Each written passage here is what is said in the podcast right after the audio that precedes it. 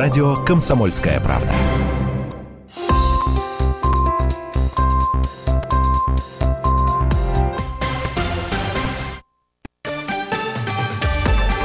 Новости на радио «Комсомольская правда».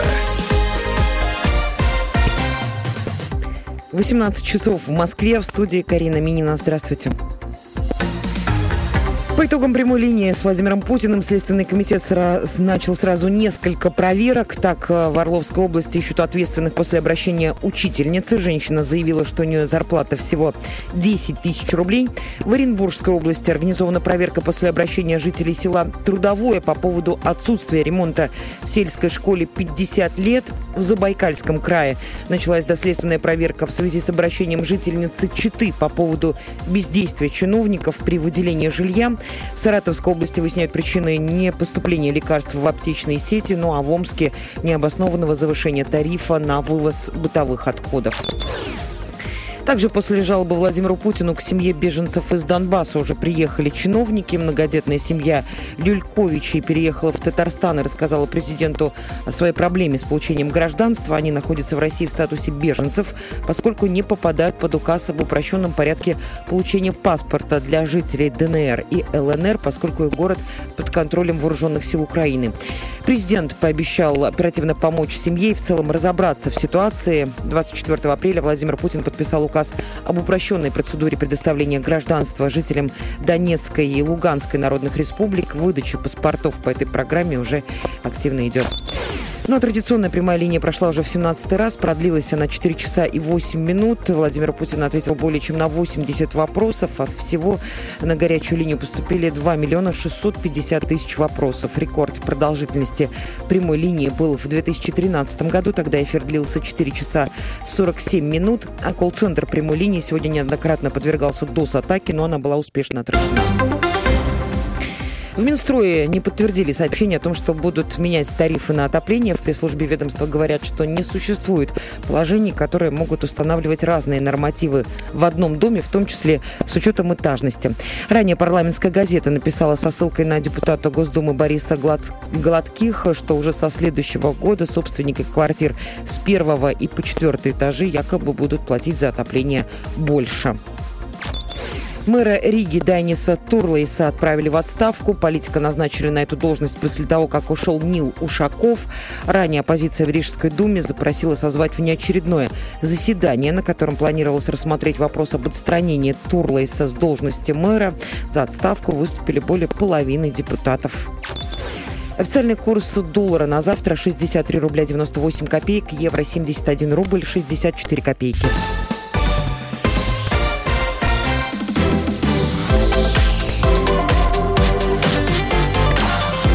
Картина дня. Добрый вечер всем, кто на волне сто четыре и три. Это «Картина дня». Меня зовут Илья Архипов. Новости Владимира и области. Регион как-то, точнее, владимирских чиновников, конечно, сегодня пронесло. В хорошем смысле этого слова. А, хотя, хотя все-таки вопрос на прямой линии из Владимира прозвучал, если помните о, о фильме «Каникулы президента». Но во Владимире, на самом деле, день, конечно, был неспокойным, особенно на площади Победы, потому что здесь, в одном из центральных офисов Сбербанка России, сегодня а, прозвенел анонимный звонок о якобы заложенной бомбе. Произошло это около полудня, и а, несколько часов, именно два часа, с небольшим. Люди эвакуированные, работники находились, в, в общем, в неведении, да еще и а, на жаре. Подробнее мой коллега Сергей Марковкин. Сер, Сергей, приветствую тебя в эфире. Вот на данный момент есть ли все-таки официальные комментарии силовиков а, об этой эвакуации? Добрый вечер. Есть комментарии от пресс-службы Сбербанка. Там сообщается о том, что анонимный звонок поступил в двенадцать сорок. Он был сделан в городскую полицию. И, соответственно, сообщение пришло о заложенном взрывном устройстве в главном офисе Владимирского отделения Сбербанка. Людей, соответственно, эвакуировали, приехали экстренные службы, прочесали все здание, но взрывного устройства не нашли. Уже в четырнадцать десять банк продолжил свою работу. Что касается официальных комментариев силовиков, насколько я понимаю, силовики опять прессу ими не балуют, как и не балуют и нашу аудиторию. И эм че эс, и о эм вэ дэ по региону Никаких комментариев не давали, отсылали к эф эс бэ, ну а, собственно, эф эс бэ нам сообщили о том, что информация появится позднее, до сих пор ее пока нет. Сотрудники Сбербанка и его клиенты, также те, кто просто находились в этом здании, ну, например, там деньги из банкоматов снимали, они были удивлены. В социальных сетях писали, что из кабинетов людей выводили даже без сумок, без ключей от автомобилей, просили эти вещи не брать, ну и в итоге даже не давали в тенечке посидеть. Вот да, это все подтверждается а... или, или это такие уж информация из соцсетей, которая там и останется? Вот судя по тому, что говорили сами люди, действительно не очень приятная установка была, действительно пришлось более часа простоять на санцепёке, приятного, конечно, мало, понятное дело, то, что люди не очень довольны были такой ситуацией. Сергей, спасибо за комментарий, вот пока все, что есть по... этой истории. Напомню, сегодня около полудня эвакуировали людей из одного из центральных офисов Сбербанка на площади Победы. Ну, а вот тема, тема воды, хотя, наверное, она бы и не помешала тем, кого сегодня на жару двадцать девять градусов эвакуировали. Вода во Владимирских родниках оказалась чистой и безопасной, но не без проблем. А перед тем, как ее пить, специалисты все-таки рекомендуют воду фильтровать и кипятить. Вообще специалисты говорят, что во Владимире, ну или давайте так, в Большом Владимире, или еще точнее в округе Владимир, со всеми присоединенными деревнями двадцать один родник. И среди них есть популярные, вообще забытые, где тонкой струйкой течет вода в каком-нибудь не самом даже приятном месте. Вот э, власти выбрали э, действительно те родники, которые пользуются популярностью, те, которые более-менее облагорожены, и исследовали э, воду. Там, наконец-то, э, данные появились, мы их действительно ждали. И вот, вот самые свежие подробности у моей коллеги Анны Дегтяревой. Анна, приветствую тебя в эфире. Итак, э, из какого родника точно воду пить можно? Э, из, вот точно не станешь козленочком. Илья, добрый вечер. И воду можно пить из всех проверенных родников. Всего их проверили семь. Вся вода в родниках безопасная. Ага. А, вот, а, насколько я помню, проб-то было одиннадцать, а родников семь. Э, то есть исследовали на, на разные показатели? Нет. Дело в том, что некоторые родники, например, на улице Офицерской, имеют два выхода воды. И они даже отличаются по составу. О, вот тогда давай об Офицерской. Это для меня знакомый с самого детства родник. И меня э, уже с детства настораживало. Сверху железнодорожная больница, гаражи. Вообще оттуда воду пить можно? А, получается, что можно. Вода по микробиологическим показателям абсолютно безопасна, то есть бактериального загрязнения не обнаружено. И цветность и мутность полностью соответствуют норме. Вода хорошая, прозрачная.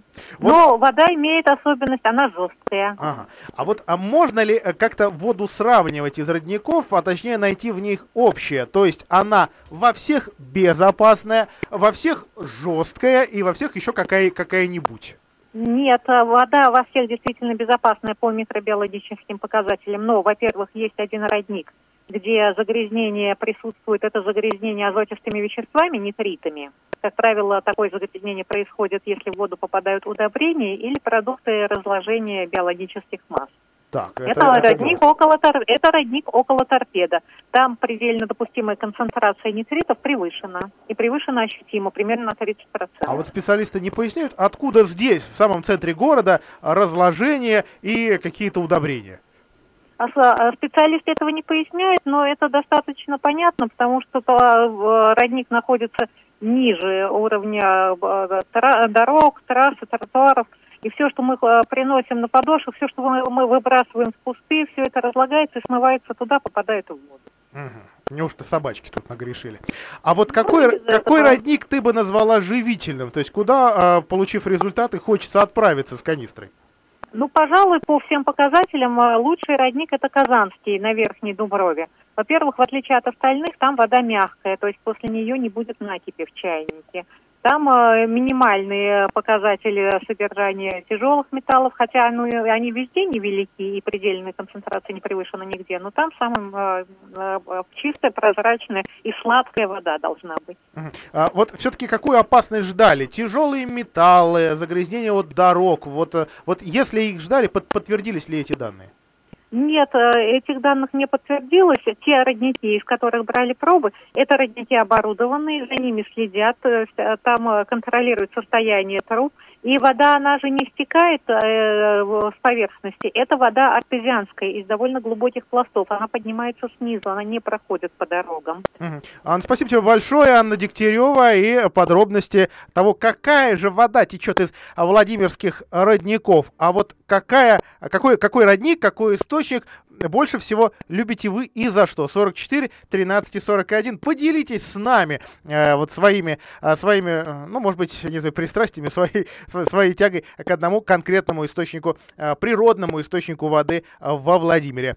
Ну, я напомню, что действительно никакого бактериального загрязнения в нашей владимирской воде не нашли. Это, правда, не означает, что из того родника, из которого вы воду набираете, не, не, не течет вода опасная или заразная. Напомню, проверяли не все, а только семь из двадцати одного, то есть каждый третий. При этом одиннадцать результатов, потому что действительно есть родники с несколькими выходами воды сразу. И э, вот, э, например, по жесткости, самая жесткая вода на Офицерской, на втором месте родник на улице Маяковского. Там содержание солей, калия и магния практически на границе нормы, но ее не превышает. Есть еще родничок, тоже очень любимый владимирцами, в районе Доброго, точнее в районе Сунгиря, где э, станция газовая. Жесткая вода там, в, Леонтьев, в Леонтьевом роднике на улице Мира. Вот уж казалось бы, там совсем близко дорога, совсем близко центр, там должна быть дрянь невероятная. Нет, она там нормальная, э, в Гончарах это на Торпедо тоже, э, в целом-то ничего. Самая мягкая, э, Никольский родник есть такой, и в источнике на э, Верхней Дуброве, ну или на Фатьяново, там эти две улицы пересекаются. Добрый вечер, уважаемые радиослушатели. Добрый вечер. А, вы знаете, вот специалиста не спросила, почему, если артезианская вода, почему весной, когда тает снег, а давление напора а, увеличивается, вот, в Казанском. Я вот э, тридцать лет пользуюсь, да, но вот в этот промежуток времени, когда идет а, интенсивное таяние, а, вот в это время я не пользуюсь. И а... делайте, делайте абсолютно правильно. Специалист говорит, весной ни в коем случае никакой природный источник воды. Вадим, прошу прощения, что вас э, перебил. Э, действительно, вот такая, э, такая история. Все, все, что есть на поверхности, все э, смывает, все это э, попадает в наши родники. Казанский, конечно, не исключение. Рядом дороги, дорога железная, гаражи. В общем, да, действительно, власти и городские, и областные, в последнее время больше областные, мечтают о том, что этот все-таки родничок, поскольку он самый любимый у владимирцев, будет благоустроен и, может быть, и с напором воды там что-то как-то у- у- удастся вот его стабилизировать, потому что проблемы почти каждый год возникают. Другое дело, что этот родник — это такая сфера, где соприкасаются, а может быть даже противоречат друг другу интересы властей городских и властей областных. Может быть, и поэтому такой бардак здесь а, происходит. Но, э, слава богу, есть иногда и спонсоры находятся, которые а, помогают той или иной власти а, здесь навести порядок. Ну или дорожки как-то восстановить или починить а, сами так называемые каптажи, откуда а, вода, собственно, попадает в а, наши бутылки. Ну, даст бог. Материал о том, какая же вода во владимирских родниках, на сайте ка пэ точка ру. Ну, в бытовом плане смысла ходить на родничок за водой немного, говорят специалисты, особенно если вода в вашем доме из Судогодского водозабора. В кране она ничуть не хуже, чем в источниках в черте города. Вода из Нерлинского водозабора по вкусу, конечно, хуже, но сейчас, вот давайте не будем вспоминать ту, хотя, наверное, надо вспоминать ту неприятную историю с Ванищей, но вот сейчас она безопасна. Э, на этом прервемся. Картина дня. Реклама. Toyota Land Cruiser Prado – это сильное сочетание твердых рамных принципов и элегантных дизайнерских решений. Получите независимость от дорожных условий на привлекательных условиях. Только с первого по тридцатое июня выгода на покупку до триста тысяч рублей. Действует привлекательная ставка по кредиту от а о «Тойота Банк». Предложение ограничено. Подробности в «Тойота Центр Владимир», промышленный проезд один, на сайте toyotadefisagat тридцать три точка ру и по телефону сорок девять девяносто восемь десять, код сорок девять двадцать два, при поддержке о о «Тойота Мотор». «Тойота» – легендарное качество. Жилой комплекс «Северный». От уютной студии до просторной квартиры элит-класса. В двух шагах остановка Полины Осипенко, а также парк, Ледовый дворец, рынок, сады и школы. тридцать семь двадцать четыре пятьдесят восемь. Застройщик ООО «Специализированный застройщик Стройком». Проектная декларация на сайте стройком тридцать три точка ру. Они встречаются раз в год. Может, поэтому их роман длится четверть века? Максим Аверин и Анна Якунина. В комедии «Там же, тогда же». Где? В областной филармонии. Когда? двадцать первого июня. Категория шестнадцать плюс. Внимание! Во Владимире происходит невероятное событие. Настоящее нашествие хищников в программе цирка Шапито «Корона». Вас ждут феерические номера с участием мотоциклистов в сфере, силового жонглера, клоуна Митрофана, выступление хищников. Встречаемся с восьмого по тридцатое июня под куполом цирка на парковке у гипермаркета «Лента». Билеты в кассе цирка с десяти до двадцати часов. Справки по телефону восемь девятьсот двадцать шестьсот двадцать девять двадцать восемь двадцать и еще раз восемь девятьсот двадцать шестьсот двадцать девять двадцать восемь двадцать. Телефон рекламной службы во Владимире восемь сорок девять двадцать два сорок четыре одиннадцать десять.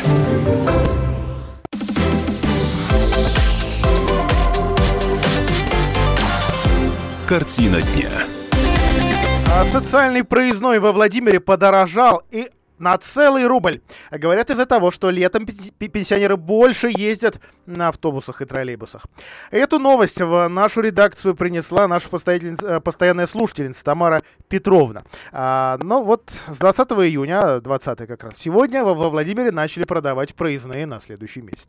Пенсионеры, которые за ними пошли, очень сильно удивились. Оказалось, на июль социальный проездной вместо четыреста шестнадцать рублей стоит четыреста семнадцать.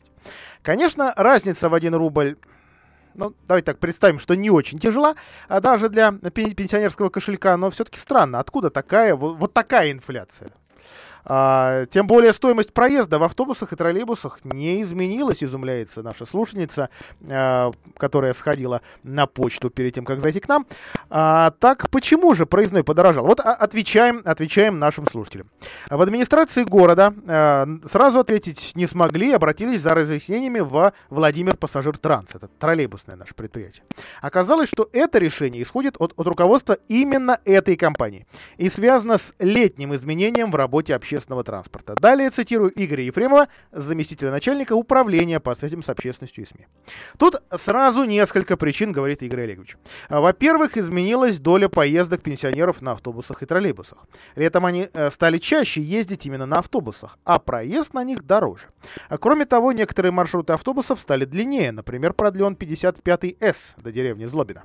А во-вторых, растут цены на горюче-смазочные материалы. Все это привело к тому, что в компании решено было поднять стоимость проездного на один рубль. Конец цитаты. При этом пока не ясно, останется ли такая навсегда, или это сделано только на лето. Ну, как вы, наверное, уже заметили, дорожает у нас редко что и мало что. Но тем не менее. А вот теперь о, о работе этого же предприятия «Владимир Пассажир Транс». Его проблемы на днях обсуждали в кабинетах городского совета. Во-первых, на предприятие не стремится молодежь. Есть такая проблема. Сейчас вот такой средний возраст водителей, например, водителей троллейбусов во Владимире уже за шестьдесят.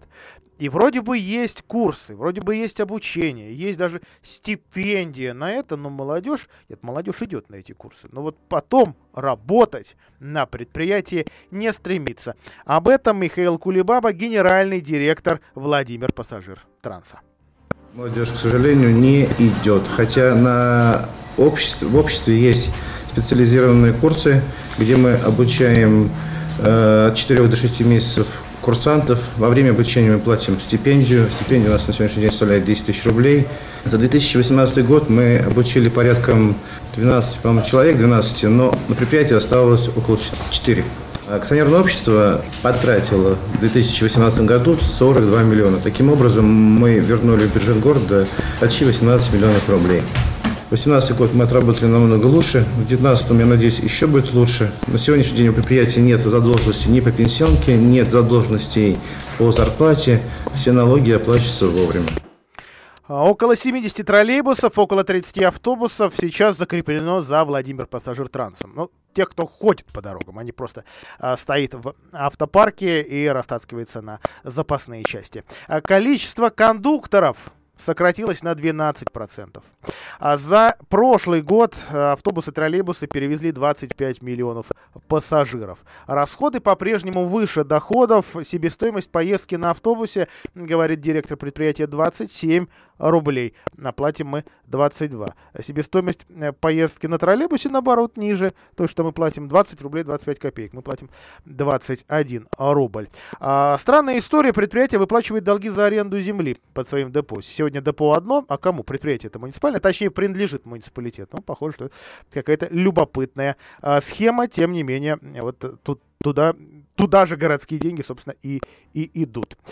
пятьдесят четыре процента затрат предприятия приходится на выплату затрат, которые, зар, извините, зарплат, которые в прошлом году, кстати, повышали аж на шестнадцать процентов. Ну и, на, наконец, расплатились за лизинг газомоторных волгобазов, которые покупали еще в две тысячи четырнадцатом году, но это только лизинговые платежи.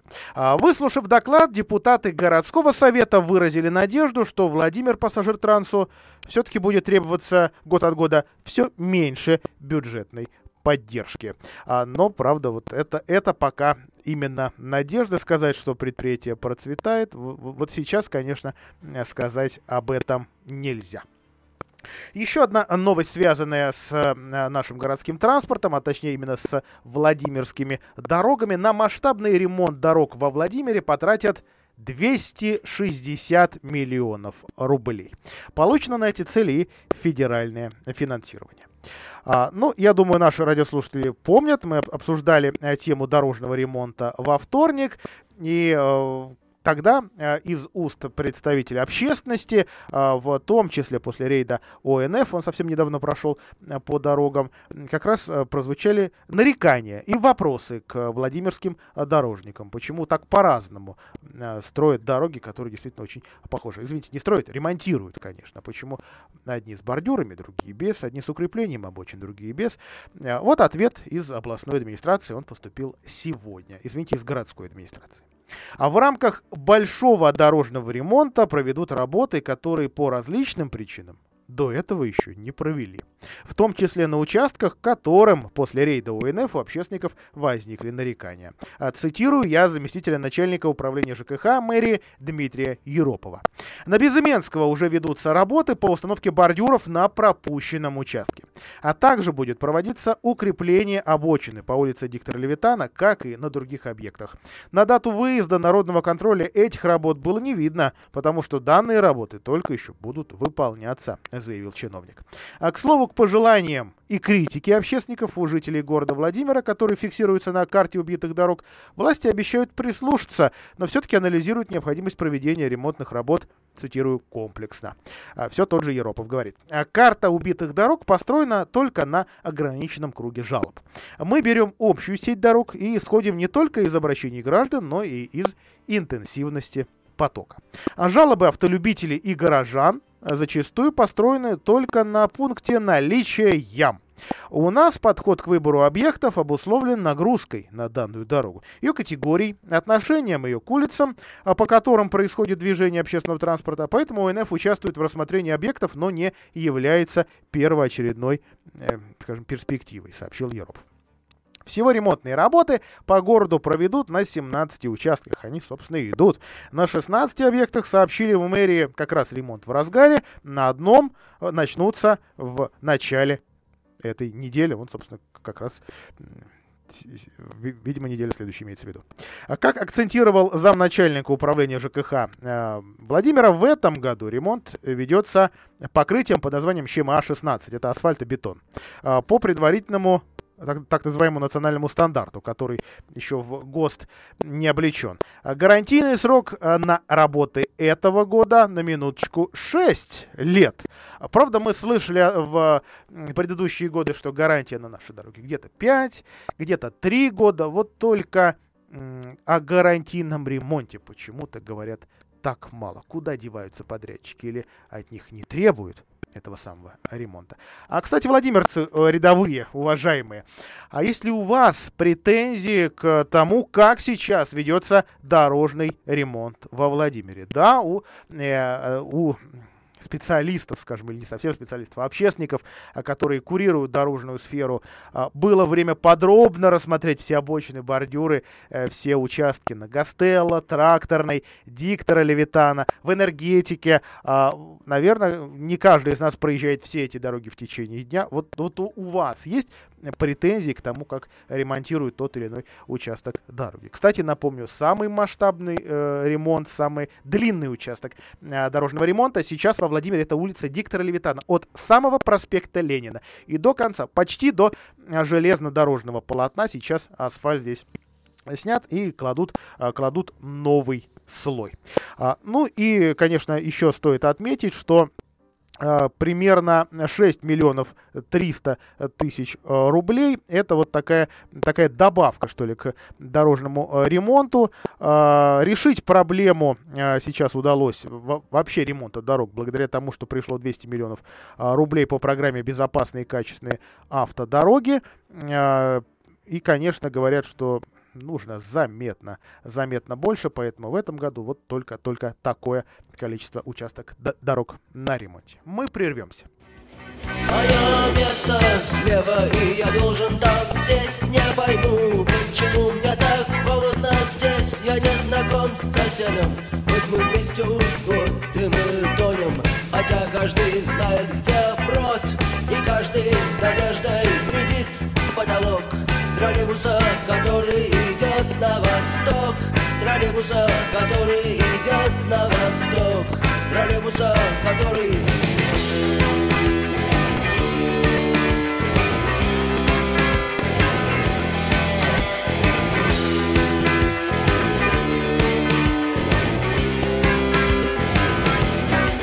Все люди, братья, вы седьмая вода, и мы едем, не знаю, зачем и куда мой сосед не может, хочет уйти, но не может уйти, он не знает пути. И вот мы гадаем, какой может быть крок в троллейбусе, который идет на восток, в троллейбусе, который идет на восток, в троллейбусе, который...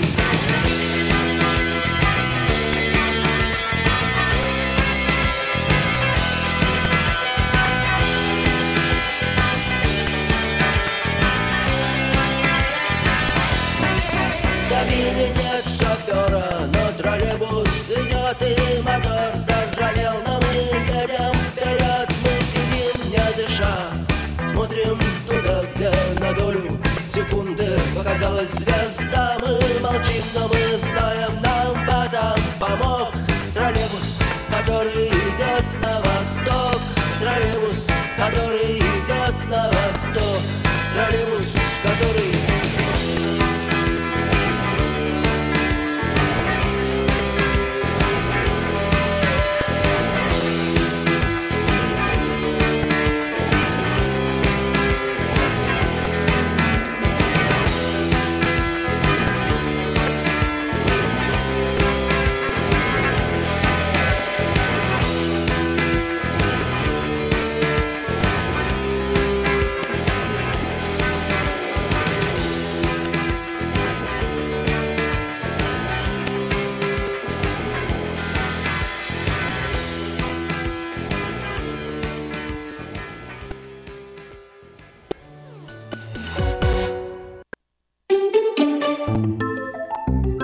Виталина Моргунова.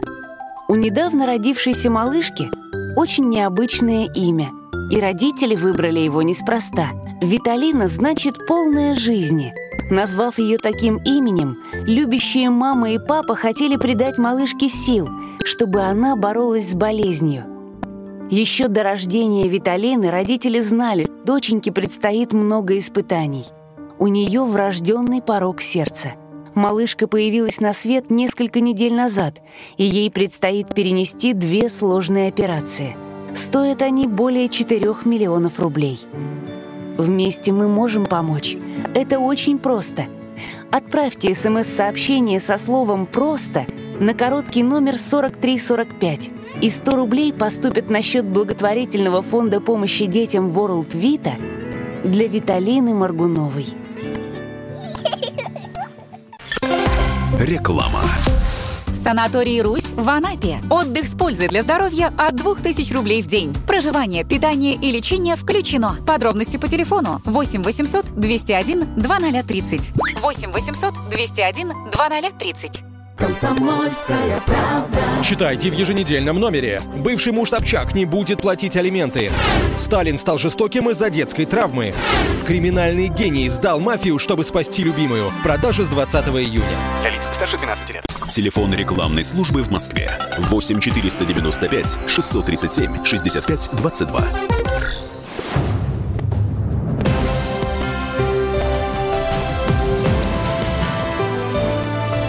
Радио «Комсомольская правда».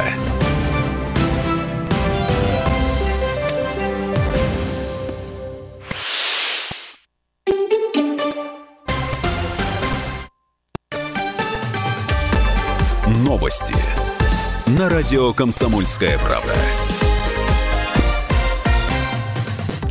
восемнадцать тридцать в Москве, в студии Карина Минина. Здравствуйте. По итогам прямой линии с Владимиром Путиным Следственный комитет начал сразу несколько проверок. Например, в Орловской области сейчас ищут ответственных после обращения учительницы. Она заявила, что зарплата у нее всего десять тысяч рублей. В Оренбургской области организована проверка после обращения жителей села Трудовое по поводу отсутствия ремонта в сельской школе пятьдесят лет. В Саратовской области выясняют причины непоступления лекарств в аптеки, а в Омске необоснованного завышения тарифа на вывоз бытовых отходов. Владимир Путин во время прямой линии также заявил, что строительство железнодорожной части Крымского моста должно быть завершено до конца этого года. Работа идет по плану, сказал глава государства. Крымский мост протяженностью девятнадцать километров соединяет полуостров с остальной частью России. Движение легковых автомобилей и автобусов через, Керченских, через Керченский пролив запустили весной прошлого года. Строительство железнодорожной части моста и подходов к нему планируют завершить в декабре. На днях строители соединили первый путь железнодорожной части Крымского моста. Запуск движения запланировали на девятое-десятое декабря. Традиционная прямая линия прошла уже в семнадцатый раз. Продлилась она четыре часа и восемь минут. Владимир Путин ответил более чем на восемьдесят вопросов. Всего на линию поступили два миллиона шестьсот пятьдесят тысяч вопросов. Рекорд продолжительности прямой линии был в две тысячи тринадцатом году. Тогда эфир длился четыре часа и сорок семь минут. Арестован бывший начальник подмосковного отделения полиции по борьбе с оборотом наркотиков. Он обвиняется в фальсификации и превышении полномочий. Как сообщила представитель регионального следственного управления Ольга Вради, это бывший начальник межмуниципального управления МВД Раменское. По данным следствия, по указанию полицейского, трое его подчиненных сфальсифицировали материалы причастности местного жителя к обороту психотропных веществ. Представитель Следственного комитета отметила, что офицер лично приобрел, хранил и подбросил потерпевшему наркотики. У Барри Алибасова экстренно взяли анализы на психотропные вещества. Как рассказал представитель продюсера Максим Горжанкин, сегодня в квартире артиста на Мерзляковском переулке в Москве произошел конфликт. Врач-диетолог Мариат Мухина сказала, что Алибасова насильно удерживают в этой квартире. Он позвонил в полицию и вызвал наряд, чтобы покинуть дом. Однако, когда правоохранители прибыли на место, Алибасов сказал, что его никто не удерживает, и попросил не беспокоить жителей подъезда. четвёртого июня продюсер попал в реанимацию после отравления средством для прочистки труб. Он на протяжении нескольких дней был в состоянии медикаментозного сна. Сейчас продюсер уже выписан из больницы. Ему предстоит курс реабилитации.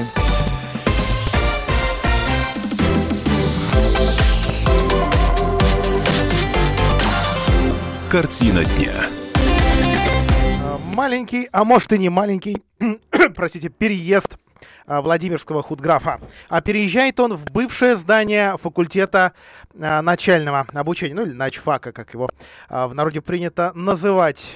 И сразу же у журналистов вопрос. На старый корпус ВЛГУ, тот, что на, собственно, пересечении Большой Московской и Большой Нижегородской претендует Русская Православная Церковь. Ведь это бывшее здание Владимирской семинарии. Совсем недавно Владимирский худграф отпраздновал сорокалетие. В центре пропаганды ИЗО даже прошла большая выставка работ знаменитых выпускников факультета. Казалось бы, в юбилейный год учебное заведение должны ждать только радостные новости, но неожиданно худграф попросили с насиженного места в здании бывшей дореволюционной семинарии на Большой Нижегородской и переселили в бывшее здание ночфака у Золотых ворот. Формально в ЛГУ объясняют решение переселить худграф, бывший худграф, то есть это теперь кафедра дизайна изобразительного искусства и реставрации Института искусств и художественного образования в ЛГУ, в другое здание с современными образовательными стандартами и просьбами самих студентов. А начальник управления по воспитательной работе и связям с общественностью Елена Янина заявила, что аудитории в новом здании более просторные. Есть возможность организовать буфет, актовый зал, да и до, до, добираться студентам из общежития проще, потому что до центра от Студгородка на проспекте Строителей ходит восьмерка. Кроме того, в одном здании с новым худграфом находится сектор искусства областной научной библиотеки. Так что студенты могут читать, профи, читать профильную литературу, не отходя от профильной литературы. Не менее важным с точки зрения официальных представителей политеха станет и шаговая доступность к дирекции Института искусств и художественного образования, переехавшего в здание филфака на улице Никитской, то есть к самым Золотым воротам. На данный момент неизвестно, какие этажи здания займет кафедра дизайна и ИЗО, но представитель университета уверена, студентам и преподавателям худграфа не придется ютиться в каком-то одном углу. А дальнейшую судьбу здания и, соответственно, факультета, бывшего теперь факультета, определит созданная недавно рабочая группа. Из разговора с представителем университета сейчас ясно, что здание в ближайшее время ждет ремонт. «Я всегда считаю, что перемены к лучшему», — говорит Янина. «Надеюсь, что в новом здании студентам будет комфортно. Практика переездов для вуза не нова. Например, в свое время собственное здание получили хореографы. Теперь по теплой погоде они могут ходить, по, э, ходить на занятия прямо в тапочках. Да и ночфак в свое время тоже переезжал в седьмой корпус, чтобы быть ближе к руководству». Конец цитаты. С претензиями на здание Русской Православной, Русской Православной Церкви переезд худграфа представители вуза вообще не связывают. И заявляют, что старый корпус на Большой Нижегородской останется в резерве университета. А по словам Яниной, на данный момент из Росимущества никаких документов вуз не поступало. А именно через это ведомство и приходят те самые заявления, просьбы, письма от религиозных организаций, от так называемой реституции. А, тем не менее, РПЦ а, очень даже претендует на здание бывшей семинарии, потому что формально, а, формально такой документ а, действительно а, был прислан. А это, кстати, старейшее учебное заведение региона, бывшая семинария. А Владимирская епархия решила вернуть его себе еще семь лет назад. Сейчас во Федеральном управлении Росимущества рассматривается заявка РПЦ сразу на ряд объектов во Владимирской области, а в числе которых значится и худграф. Кстати, на данный момент Владимирская Свято-Феофановская духовная семинария располагается в здании двадцатых годов постройки рядом с корпусом Ранхикса, напротив Богородицы Рождественского монастыря. Это здание из руин буквально восстанавливало под себя финансовая разведка, Росфинмониторинг. Но вот совсем недавно, во всяком случае, в нашем регионе это ведомство ликвидировали, и здание перешло как раз вот... РПЦ. Худграф на фоне этого здания выглядит, конечно, царскими палатами, но, с другой стороны, действительно, оно сейчас, в отличие от семинарии прежней или исторической семинарии, все-таки отремонтировано. Отремонтировано полноценно, чего о старых корпусах бывшего педа, наверное, сказать нельзя, не всем так везло, но как-то вот в отличие от политеха, да, скажем так, от того учебного заведения, которое сейчас стало, в общем, единственным и э, таким системообразующим для нашего высшего образования в регионе. Оценить переезд худграфа в здание Золотых ворот мы, кстати, попросили, э, попросили выпускника этого факультета, дизайнера э, Павла э, Торлова. Я его э, процитирую. О какой-то невероятной атмосфере здания я говорить бы не стал. Студент все-таки учиться приходит. Другое дело распро- расположение мастерских. В фотографии в основном окна выходят на северо-восток. Особенно хороша была аудитория тридцать три с окнами с двух сторон. Она очень светлая, многие любили там работать. А в здании ночфак, получается, окна в основном выходят на юг, Значит, солнце утром и днем будет лупить прямо в глаза, придется чем-то завешивать. А, ну и что касается нашей справки, которую тоже считаю разумным привести, здание худграфа построена в конце восемнадцатого века. До революции там была духовная семинария. Через некоторое время после Октябрьского переворота здание заняла городская школа номер четырнадцать. В восьмидесятых, в середине восьмидесятых, для нее через дорогу построили новое здание с бассейном и несколькими спортивными залами. В восемьдесят восьмом школа переселилась в спортивный переулок. Ее здание занял художественный графический факультет, тогда еще пединститута. Его как раз за десять лет до этого этот факультет и создали. Первым деканом худграфа был выпускник московского педа Алексей Антонов, направленный во Владимир специально для организации худграфа. На данный момент на кафедре дизайна, э, ИЗО и реставрации числится пятьдесят студентов. первого сентября вместе с первокурсниками в новый корпус придут семьдесят пять будущих, ну, хочется надеяться, учителей рисования, реставраторов и дизайнеров. Обучать их будет двадцать четыре педагога. И еще о школьниках. Школьник теперь свободен, свободен летом. А многие, наверное, вспомнят, что вообще не все лето длятся. Каникулы для школьников. Да, у кого-то экзамены, но вот экзамен не каждый год. А отработка, так называемая, или сейчас ее еще называют социализацией, вот она как раз бывает каждый. Ну, кто как мог косил, кто-то, конечно, добросовестно исполнял эти обязанности, зная, что можно и пятерочку по биологии или по каким-то еще предметам там по труду получить в начале года. Но вот сейчас владимирских учеников официально избавили от летней отработки, выяснила «Комсомольская правда». Руководство школ не может заставить ребят сажать цветы и убирать классы во время каникул. Кстати, уважаемые владимирцы, а вот вы на такую отработку, ну или ваши дети, ходили с охотой? Или без, или косили. сорок четыре, тринадцать и сорок один. А традиция летней трудовой практики сохранилась в наших школах со времен советских. Каждый год во время каникул ребята в обязательном порядке должны были поработать две недельки на благо родной школы. Ухаживать за клумбами, полоть сорняки, убирать территорию, классы, таскать парты, помогать делать ремонт, подписывать книги в библиотеке или подклеивать их. А не только дети, конечно, и родители э, где-то помогали, но и они не в восторге от этой барщины. Единственный способ избежать ее по заявлению руководства школ — это состояние здоровья и справка от врача. Вот действительно родители переживали не только из-за того, что в отпуск порой не возьмешь ребенка из-за этой отработки, но еще из-за того, что дети дышат пылью, краской или работают на санцепёке, да и каникулы в конце концов сокращаются, ребенку ну да, надо отдыхать. Даже экзамены у девятиклассников не повод освободить ребят, у которых каникулы сокращаются до двух месяцев, сетует одна из матерей, которая вот нам в редакцию позвонила, Наталья Богатова. Сначала в июне у них ОГЭ, потом Потом отработка. Я знаю, что в других школах можно принести справку из секции, лагеря, что ребенок занимается летом, и это ему засчитывают как практику. В нашей школе вот так нельзя. Более того, даже когда ребенок месяц работал в молодежном отряде, например, департамента образования, это не засчитали как практику, сетует мама. Но оказалось, дети вообще не обязаны работать бесплатно на школу в законные каникулы. Да. Вот теперь, теперь так, теперь такие правила. Летняя трудовая практика в настоящее время исключена из учебных планов образовательных школ, пояснили в управлении образования города Владимира. Вот ответ держу у себя в руках. Осуществление летней трудовой деятельности на территории школы возможно только с согласия ученика и его родителей. При этом виды разрешенных работ регламентированы. Это уборка учебных аудиторий, прилегающей территории школы, посильные работы на земельных участках, относящихся к школе, и прочее. Если школа планирует привлечь детей для работы на школьном участке, сначала нужно получить письменное разрешение от родителей. Но они имеют полное право написать отказ. И тогда трудиться никто ребенка не заставит. Так теперь официально.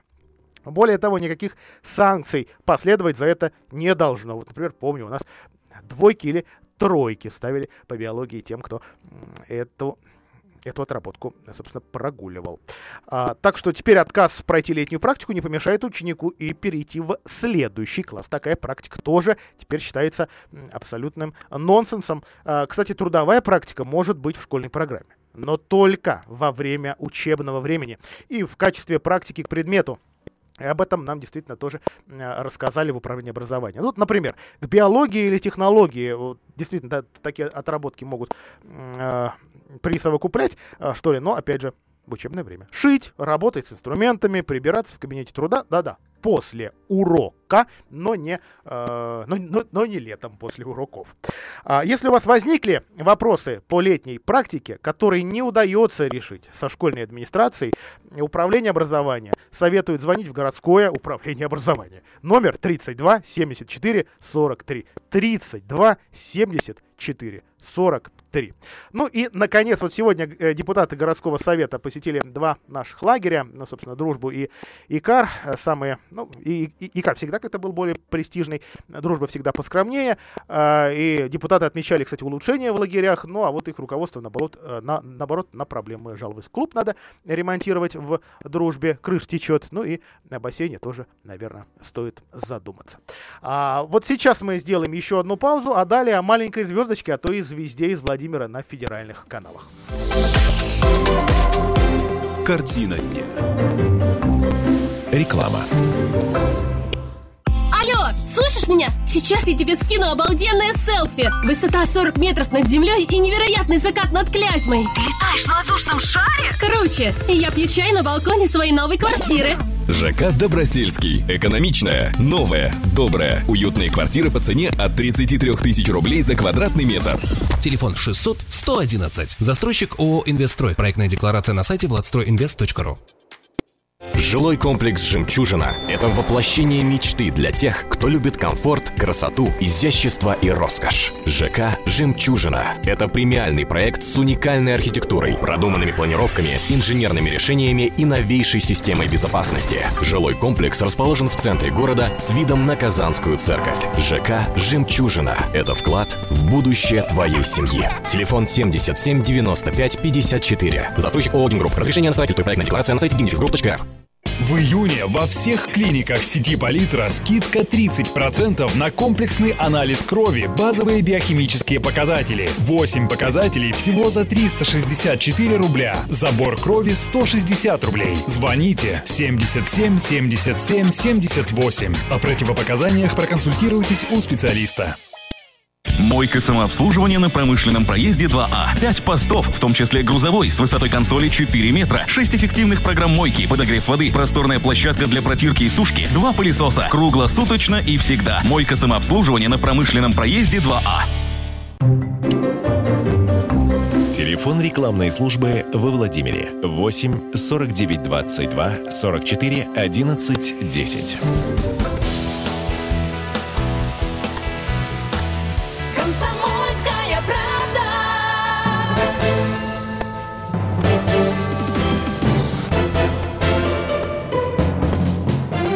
Радио «Комсомольская правда». Или относительно новое владимирское имя на федеральных каналах. Давайте знакомиться. Соня Лобанова. Здорово выступив в финале Comedy Battle, двадцатилетняя студентка из Владимира осуществила свою мечту и получила контракт в женский юмористический проект ТНТ. Шаг за шагом, этап за этапом двадцатилетняя Софья, вопреки общественному мнению, подошла к самому серьезному испытанию своей жизни – финалу Comedy Battle на федеральном канале. В последнем выпуске шоу девушка из Владимира должна была побороться с другими участниками аж за три миллиона рублей. И контракт с одним из юмористических шоу канала тоже полагался. Пускай деньги достались не Софье, она получила даже больше. Возможность выступить в этой самой женской юмористической программе Comedy Woman. Финальный выпуск отличался от остальных как минимум куда более серьезным набором жюри, в котором находились настоящие мэтры российского юмора. Семен Слепаков, Гарик Мартиросян и Руслан Белый. За судьями расположились резиденты других юмористических проектов. Каждый из присутствующих пришел посмотреть на перспективных юмористов, чтобы, возможно, кого-то в свой проект и утащить. Ведущий шоу Павел Воля дал команду старта, и на сцене первой, как это было на всех предыдущих этапах, появилась Соня Лобанова. В очередной раз, по полной опустив своего неудавшегося ухажера, Руслана Белого, юмористка сильно рассмешила всех присутствующих, особенно шуткой, что у них ничего не выйдет, ведь ей девятнадцать. В ходе выступления Соня обратилась к резидентке Comedy Woman Наталье Еприкянской сказав, что очень хочет попасть именно к ним в проект и была даже рада маленькому шансу. Еприкян была в восторге. Жюри по достоинству оценило юмор из Владимира, а Мартиросян добавил, что выступление Софьи – это альянс красоты и острого юмора. Отстрелявшись, Соня направилась в комнату ожидания, где вместе с остальными переживала и смотрела выступления остальных участников. А в конце программы всех собрали на главной сцене, чтобы объявить обладателя чека на три миллиона рублей, а также в каком шоу юные юмористы будут иметь шанс попробовать себя. Убедить Харламова никто так и не смог, поэтому в мужской комеди-клаб никто не попал. Но зато Наталья Еприкян предложила нашей Софье Лобановой контракт. Что я почувствовала на сцене? Я была в шоке. По глазам было видно, что я вообще не поняла, что произошло, вспоминает этот момент Соня Лобанова. Она и не думала, что это может случиться. С самого начала хотела просто попробовать себя в юморе. Ни о каком контракте, конечно, и не думала. С самого начала я вообще просто хотела попробовать себя в юморе. Я не задумывалась о контракте. Когда уже начала проходить этапы, я поняла, что есть шанс бороться. Конечно же, я хотела туда целенаправленно. Несмотря на формальное предложение контракта, это вовсе не означает, что двадцатилетняя блондинка нашла себе постоянную работу. Впереди еще много испытаний на пути к работе в полноценном профессиональном юморе. Нам удалось пообщаться с Соней Лобановой сразу после первых съемок в комедии «Вумен», где ей оказали очень теплый прием. По ее словам, новый сезон шоу выйдет на ТНТ осенью, и мы сможем увидеть Соню как минимум в одном выпуске. А вот будет ли их больше? Соня уверяет, что это зависит лишь от нее самой.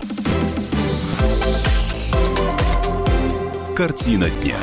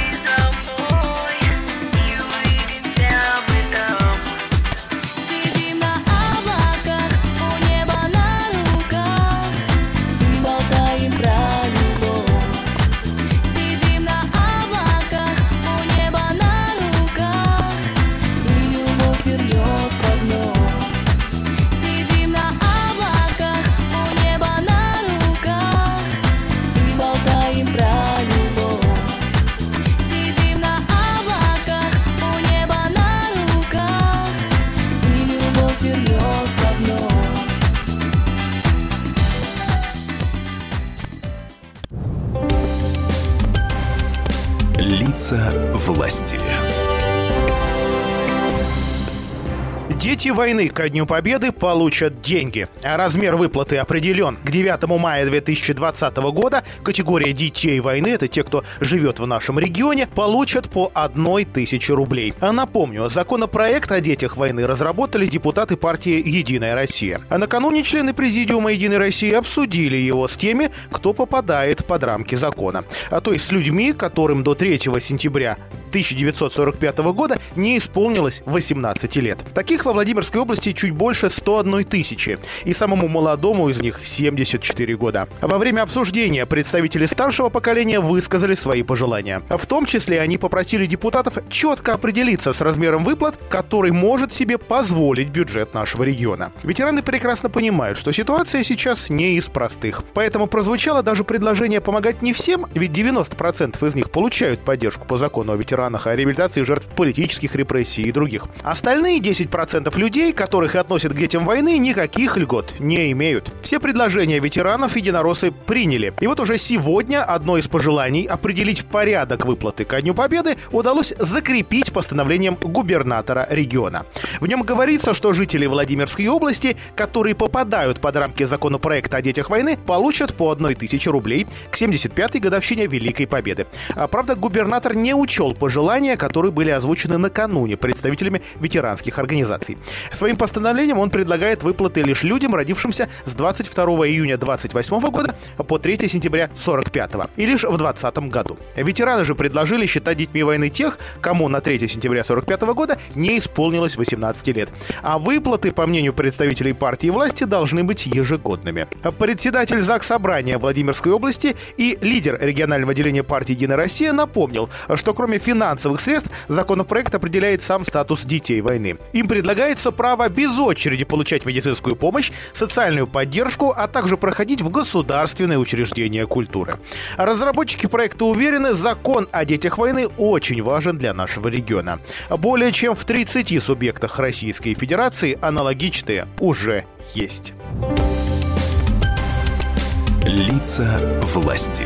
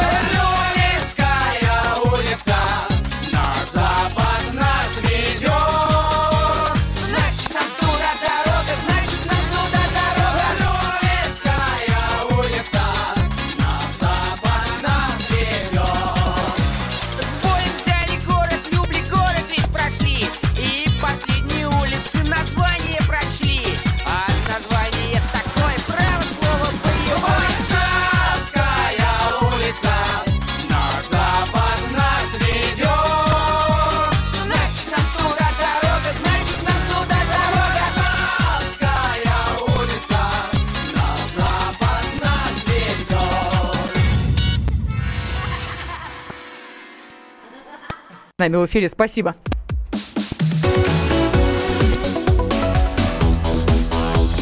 Темы дня.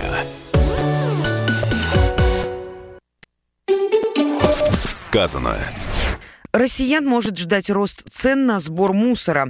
Повышение стоимости связано с расходами на рекультивацию свалок.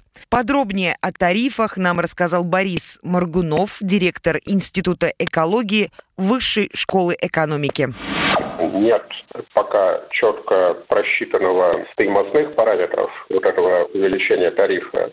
Но по аналогии с европейским опытом, по нашей оценке, это пять процентов – это предельная сумма, на которую этот тариф может быть увеличен. Вот эти пять процентов – это будет сумма, которая будет накапливаться постепенно. Это может быть десять, может быть двадцать рублей, но не больше. Это повышение, с моей точки зрения, должно быть не разовое, оно должно быть постепенно. То есть население должно потихонечку привыкать. Самое главное, население должно видеть результаты, и население должно иметь возможность проверять. Проблема, как организовать, чтобы через двадцать лет все не забыли, что эти деньги где-то собраны, с моей точки зрения. Вряд ли это должен быть или может быть отдельный счет. Должен появиться ответственный собственник. Собственник должен иметь необходимое количество средств, которые будут являться по факту страховым фондом. Но ответственность за это, безусловно, не должно нести государство, когда частный бизнес сатирует полигон, а потом приходит время рекультивировать. Здесь нет ответственного. Сказано на радио «Комсомольская правда». Максим Шевченко.